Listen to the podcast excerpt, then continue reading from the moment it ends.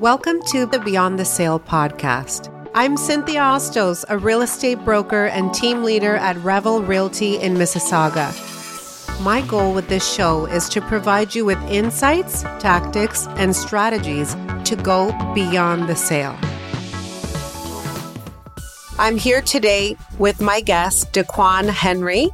Uh, Dakwan is one of our amazing team members here on the team, and you've been with us three years now. Yeah, yeah, I have. I can't believe it's been uh, three years already. And honestly, I'm excited to be on this podcast. I know we've like chatted about it for a bit, and to like see it all come together is amazing. Uh, but yeah, no, it's been a solid three years. I feel like we just keep doing a bunch of new stuff all the time at this point. I know it's incredible. I've wanted to do this for a long time. Yes. But obviously, life gets in the way. We had COVID, all kinds of stuff. I had two babies, and uh, here we are all these years later. The last few years have just been like a blur, a blur. I don't know how you've, you felt over the last uh, three years with everything going on. Definitely a blur, for sure. and a lot going on all the time. I feel like there should have been so much things going on with, you know, the real estate world, economy, just everyone in general. Uh, and I feel like that kind of segues into the topic topic that we're going to talk about really well about, you know, why people succeed and don't succeed in real estate. And I think yes. that it's been very common, you know, leading up to the end of this year. yes. So today's episode is all about why so many agents that get licensed don't make it in this real estate business. Why is real estate so damn hard? Yeah. Right. So, um, actually, it's interesting, like we we're saying about COVID um, during COVID, I found there was a lot of people that decided to get their real estate license, right? Um, obviously, I think shows like Selling Sunset. what other shows are there besides? That's the only one I really watch. Yeah, there's so many shows on like Netflix of Selling Dallas, Selling Sunset, right. all those types of things. And I couldn't agree more that a lot of the, a big reason of why people decided to get into the real estate world was because of all, let's say, the influence or the lavish lifestyle, or honestly, the ease I think that TV shows really well of the job really sold people on all of those things. So I think we saw a huge influx of people wanting to get their license, you know, become agents and like almost live that lifestyle that they're being sold to. But this year, I think it's been very clear that that's really not the reality of that situation. Truthfully, the barriers to entry to get into real estate, they are quite low, right? You, um, you think so? Yeah. You, you feel so? Yeah. I mean, you pretty much, I think, only need to have uh, is it high school or? Oh, like the, it's so funny you say that, like the education, like education background wise, to hop right? into like, it. Yeah. You yeah. don't need to have a master's, no. right? You pretty much, I think, only need high school. And then now I think it's all online right? Mm-hmm. Like obviously very different from when I got licensed. It was all in person. Right. Yeah. There were textbooks, there were teachers, yeah. you know, things have definitely changed. Mm-hmm. You're um, you know, someone that got licensed online, I believe, right? Like Re- recently. I feel like we're dating ourselves a little yes, bit, but we are. but uh, yeah, no, I you know, I you, you, I hear about these things all the time where, you know, a lot of the industry, even the training to get licensed was all in person. It was very very different where now a lot of the things are just done online. And honestly, I can't imagine life or working without like DocuSign or Authentisign or even the internet in general and things like that. But it's funny you say the barrier to entries are, you know, low. And I think for people like us, we would agree, you know, with our background of going to University of Toronto, you know, um, being, you know, having a background in, in education, we see that. But uh, a lot of people who I speak to who want to get their license, they actually have told me they feel like the barrier is very high on the on the costs of it. Oh, I see what you it know, actually costs to get. You know licensed. what I mean? I mean, I think it's also I mean, yeah. everyone's mindset around money is so different, but Agree. I mean, I think it's what, like $5,000 to do your courses. I could be wrong. Yeah. I mean, it's funny. This ties, I would say, to the, to the failures of, of, uh, you know, why people don't make it in real estate. But yeah, no, I think some of the barriers that people are facing are the schooling. You need to get, go through the education. Um, cause they were with, OREA before, yes, and, and now they moved to Humber, Humber mm-hmm. right? Yeah, and now it's all online, which you know, for time sake wise, you know, I think people can still like work a nine to five or work a different job and still get their licensing. It might take a little longer, but it's possible to do. Um, but you got to pay for the schooling uh, with that aspect, and then uh, after that is completed, which I think is a few thousand dollars now. Like I want to say it's like four to five. I'm not 100 percent sure.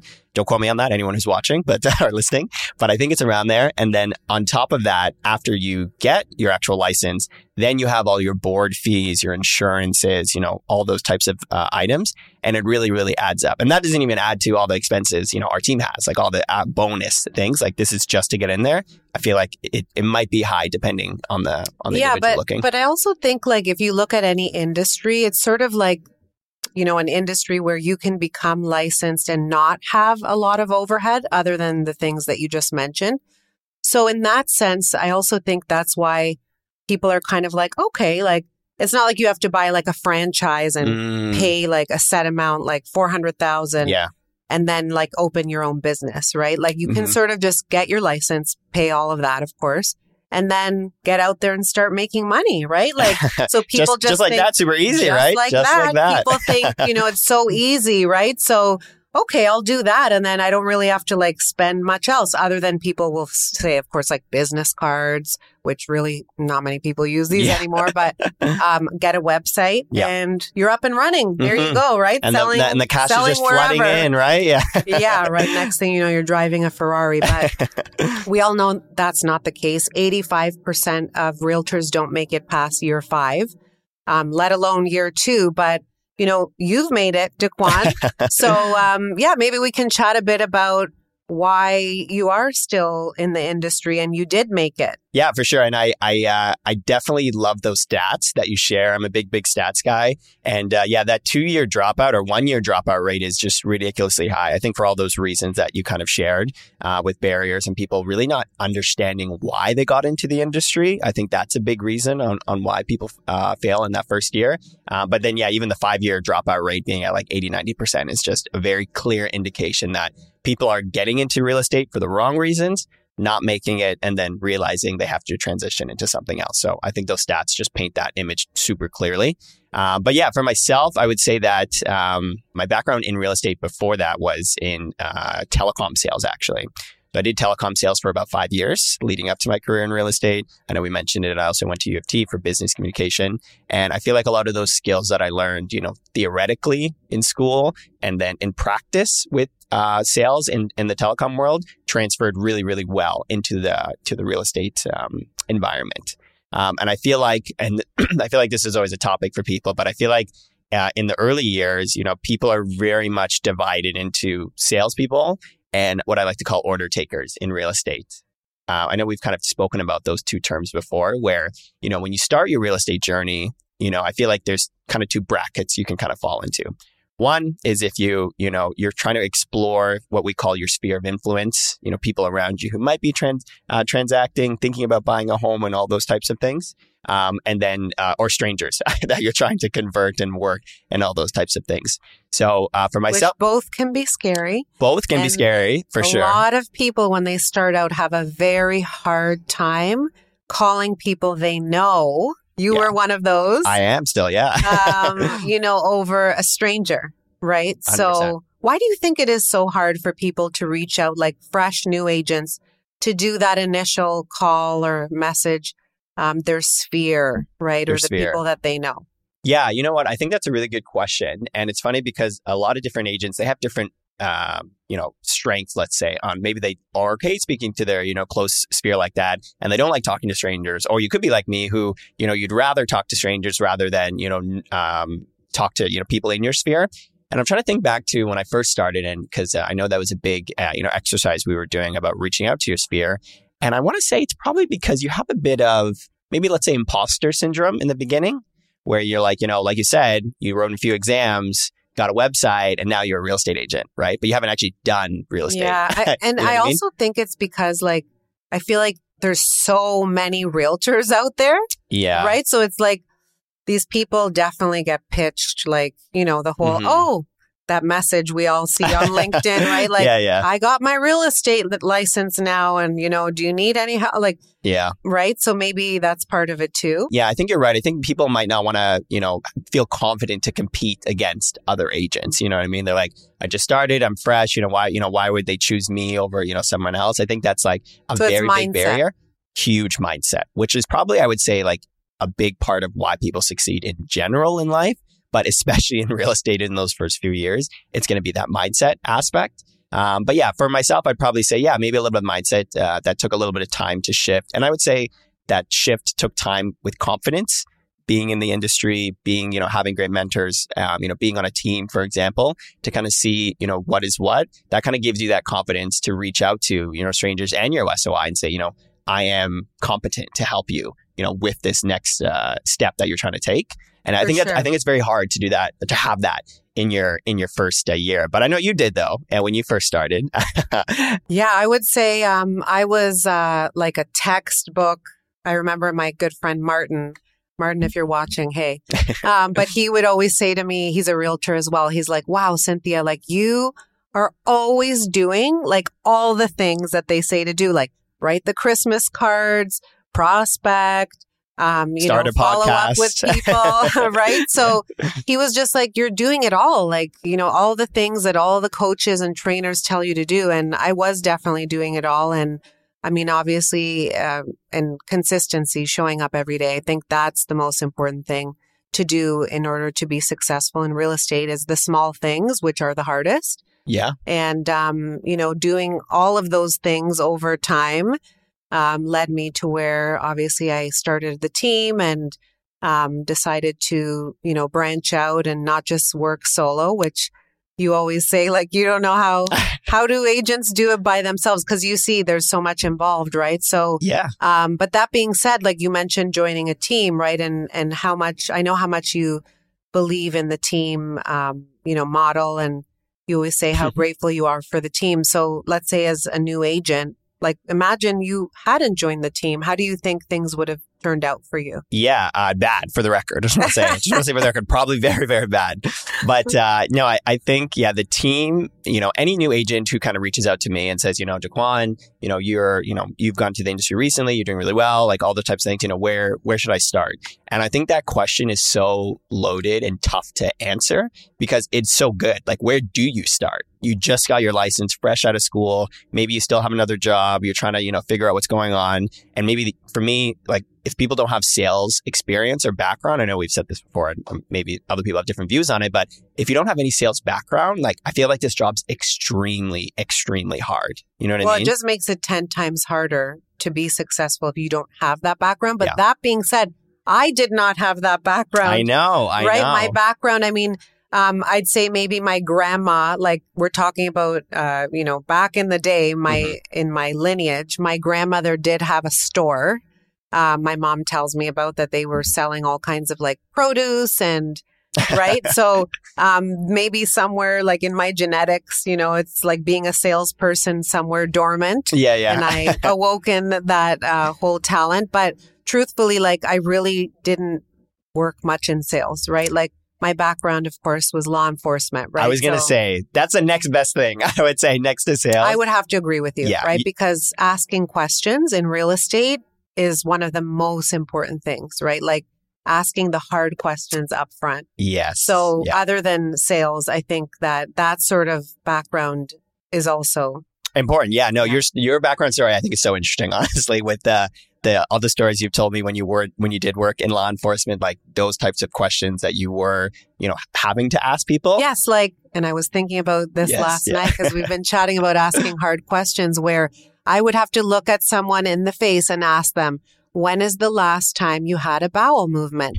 So when you've asked hard questions like that, Oh yeah, yeah, yeah. It's very. It becomes easier to ask. You know, are you working with an Anything. agent? you know what I mean? It's just a, a lesser. can you imagine yourself scale. asking that Oh no, to no. someone, a stranger? I can't imagine me asking that. Never mind, like someone asking me that. That's that. That's also a bigger, a bigger, uh, a bigger shocker there. So yeah, if you don't have sales experience, start asking people when they went to the bathroom. Yeah, You'll good. You'll be sure. good in the industry. yeah. Or, yeah. So anyone coming from law enforcement, Yeah. I feel like uh, positions of authority, you know, you do great also in this, you know, working with people, reading people, right? hmm Um, so yeah, so all of these are the challenges because sure, you can learn all the theory, know the forms, but then if you lack that like emotional intelligence, Mhm. how to talk to people, because you because they say like half of it is knowing what to say, but you have to also say it to the right people. Like there's just Mhm. all these things.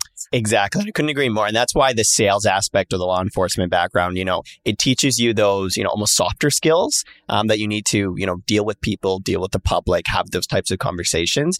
And, you know, when I'm speaking to people who are newer to the industry and I'm like, I just don't know if you, if you have that ability And I think that's really, really hard to teach. Like you said, I can teach you the systems, marketing, advertising, the forms, like negotiations, all that stuff. But it's like, if you're not able to carry a conversation or if you're nervous to have a conversation with someone, then it's like, I think this industry can be really, really hard for you. Uh, but I mean, I hope people prove me wrong and see if they can work through that. Um, but having that sales background, I think changes everything and increases your success in that first year, first two year kind of period.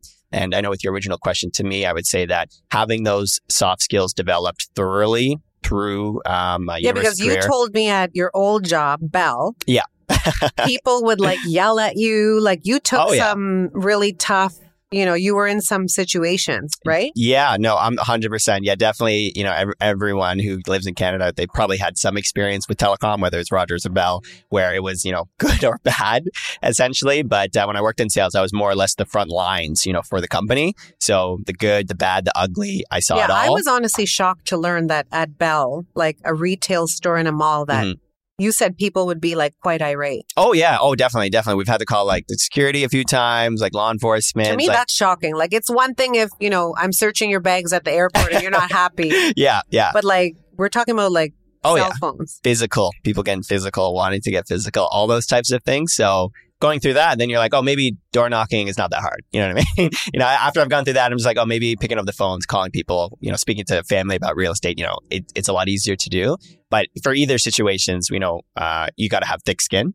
And I feel like people, like we were saying before, you know, they see the luxury on TV, the lavishness, you know, they don't see the hard work, the determination, you know, the tough conversations. Um, and then when they're in it, they're like, oh, this is actually not for me. You know, uh, I'm actually not like interested in doing this anymore. Um, so I think all those things tied into it sounds like both of our successes, you know, early, early on um, in that, in that, uh, in that additional first uh, phase. And I think that moving to, you know, those agents in the five year bracket or So the ones that actually make it. The ones that actually make it. I think we have different. Def- I know we have different definitions of agents who make it, but yes, yeah, the ones who uh, make it and don't, you know, get a new job and they continue with it. I feel like you know they definitely have a different type of issues, run into different type of issues than those agents, you know, in that first year. You know, And sorry, let's define what making it means, right? So Yeah. Uh, your average agent, how many transactions are they doing? So 77,000 licensed agents. yeah, yeah, and I just want to touch on that. The seventy-seven thousand, like we have more agents per capita than like New York. Right. you know, for example, which is just, you know, absolutely shocking uh, to see.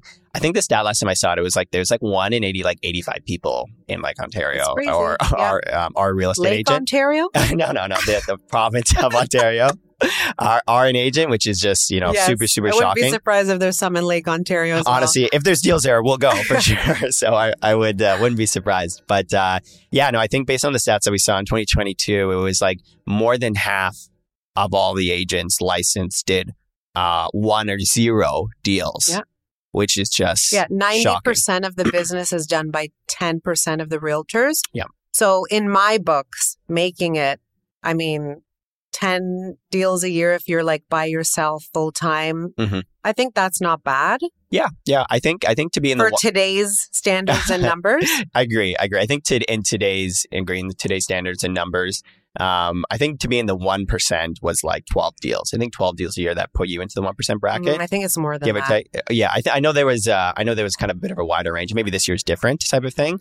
Um, but m- the point is that majority of agents aren't doing a lot of deals, and even that other stat you brought up of the 90-10, I heard a lot of people are talking about it's getting a lot closer to like ninety five. Yeah, now it is for sure. Yeah, For Yeah. sure. But it's crazy to think like, you know, when I started out in 2010, Mhm. like from 2010 to like 2016, I was doing between like 20 and 40 transactions by myself. no as you know. assistant, nothing. I like to send the team pictures. I had like a house chart and stuff.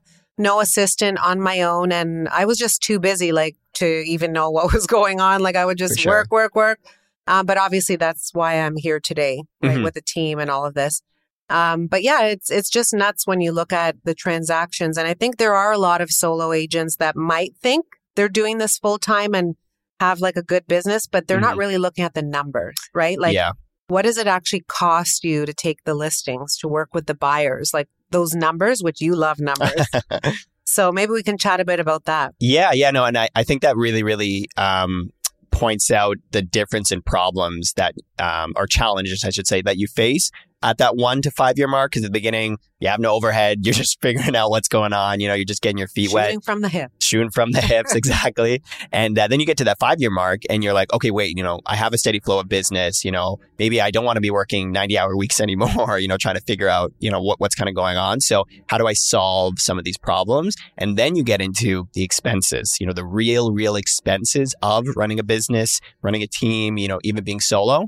And Yeah, I, like hiring an admin.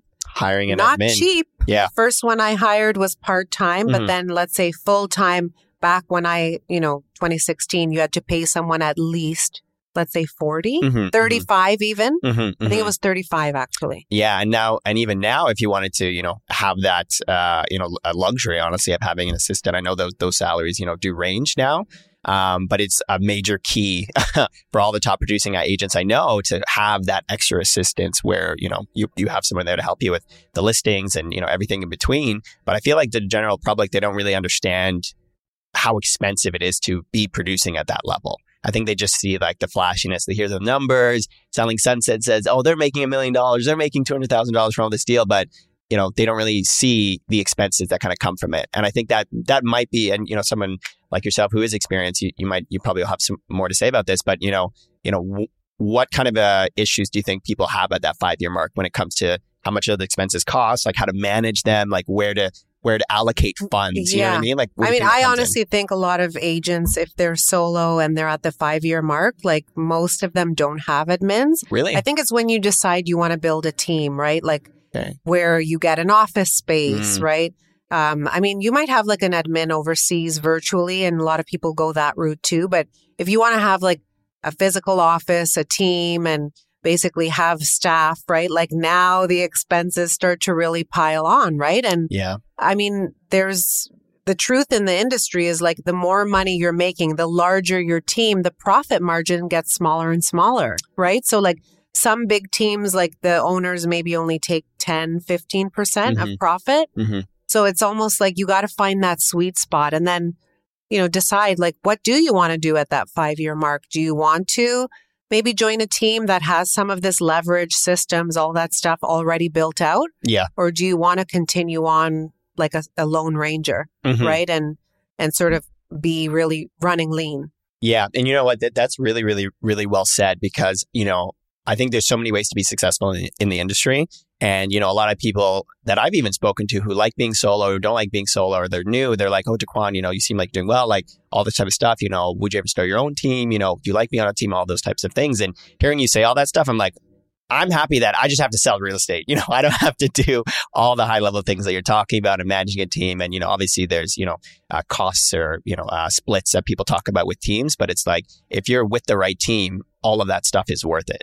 All of that stuff is worth it. Right. So I feel like, um, like I said, hearing you kind of say that, I really like for everyone listening that, you know, it's okay to be on a team. You know, it's okay to like have that assistance and, you know, just want to sell the real estate. trust me it is much easier to just sell real estate than run a team much easier so yeah it's not for everybody Yeah, a hundred percent. And uh, I hope that uh, you know, for everyone listening, they do have that kind of those major takeaways that we kind of spoke about, um, that we ended it with, you know, about being on a team, not being on a team, and really, if you are early in your career as a real estate agent or thinking about it, really ask yourself, you know, is this the lifestyle you want? You know, are do you have kind of those soft skills? Are you ready for those uh, harder conversations before jumping into it? I don't know if you have any other takeaways. yeah and do up. you actually know what you're doing and i'm not saying fake it till you make it which is a thing but maybe you should join a team or find a mentor especially in the beginning right like there's just so much to learn the learning curve is crazy and that's why the uh, success rate is so low hundred percent. I couldn't agree more. I agree. Yeah, thank you so much, Dakwan. It's always so fun chatting with you, and um, I really appreciate you taking the time to come on today. Thanks for having me. I'm sure I'll be back at some point. Definitely. Subscribe to the Beyond the Sale podcast on all streaming platforms and on YouTube.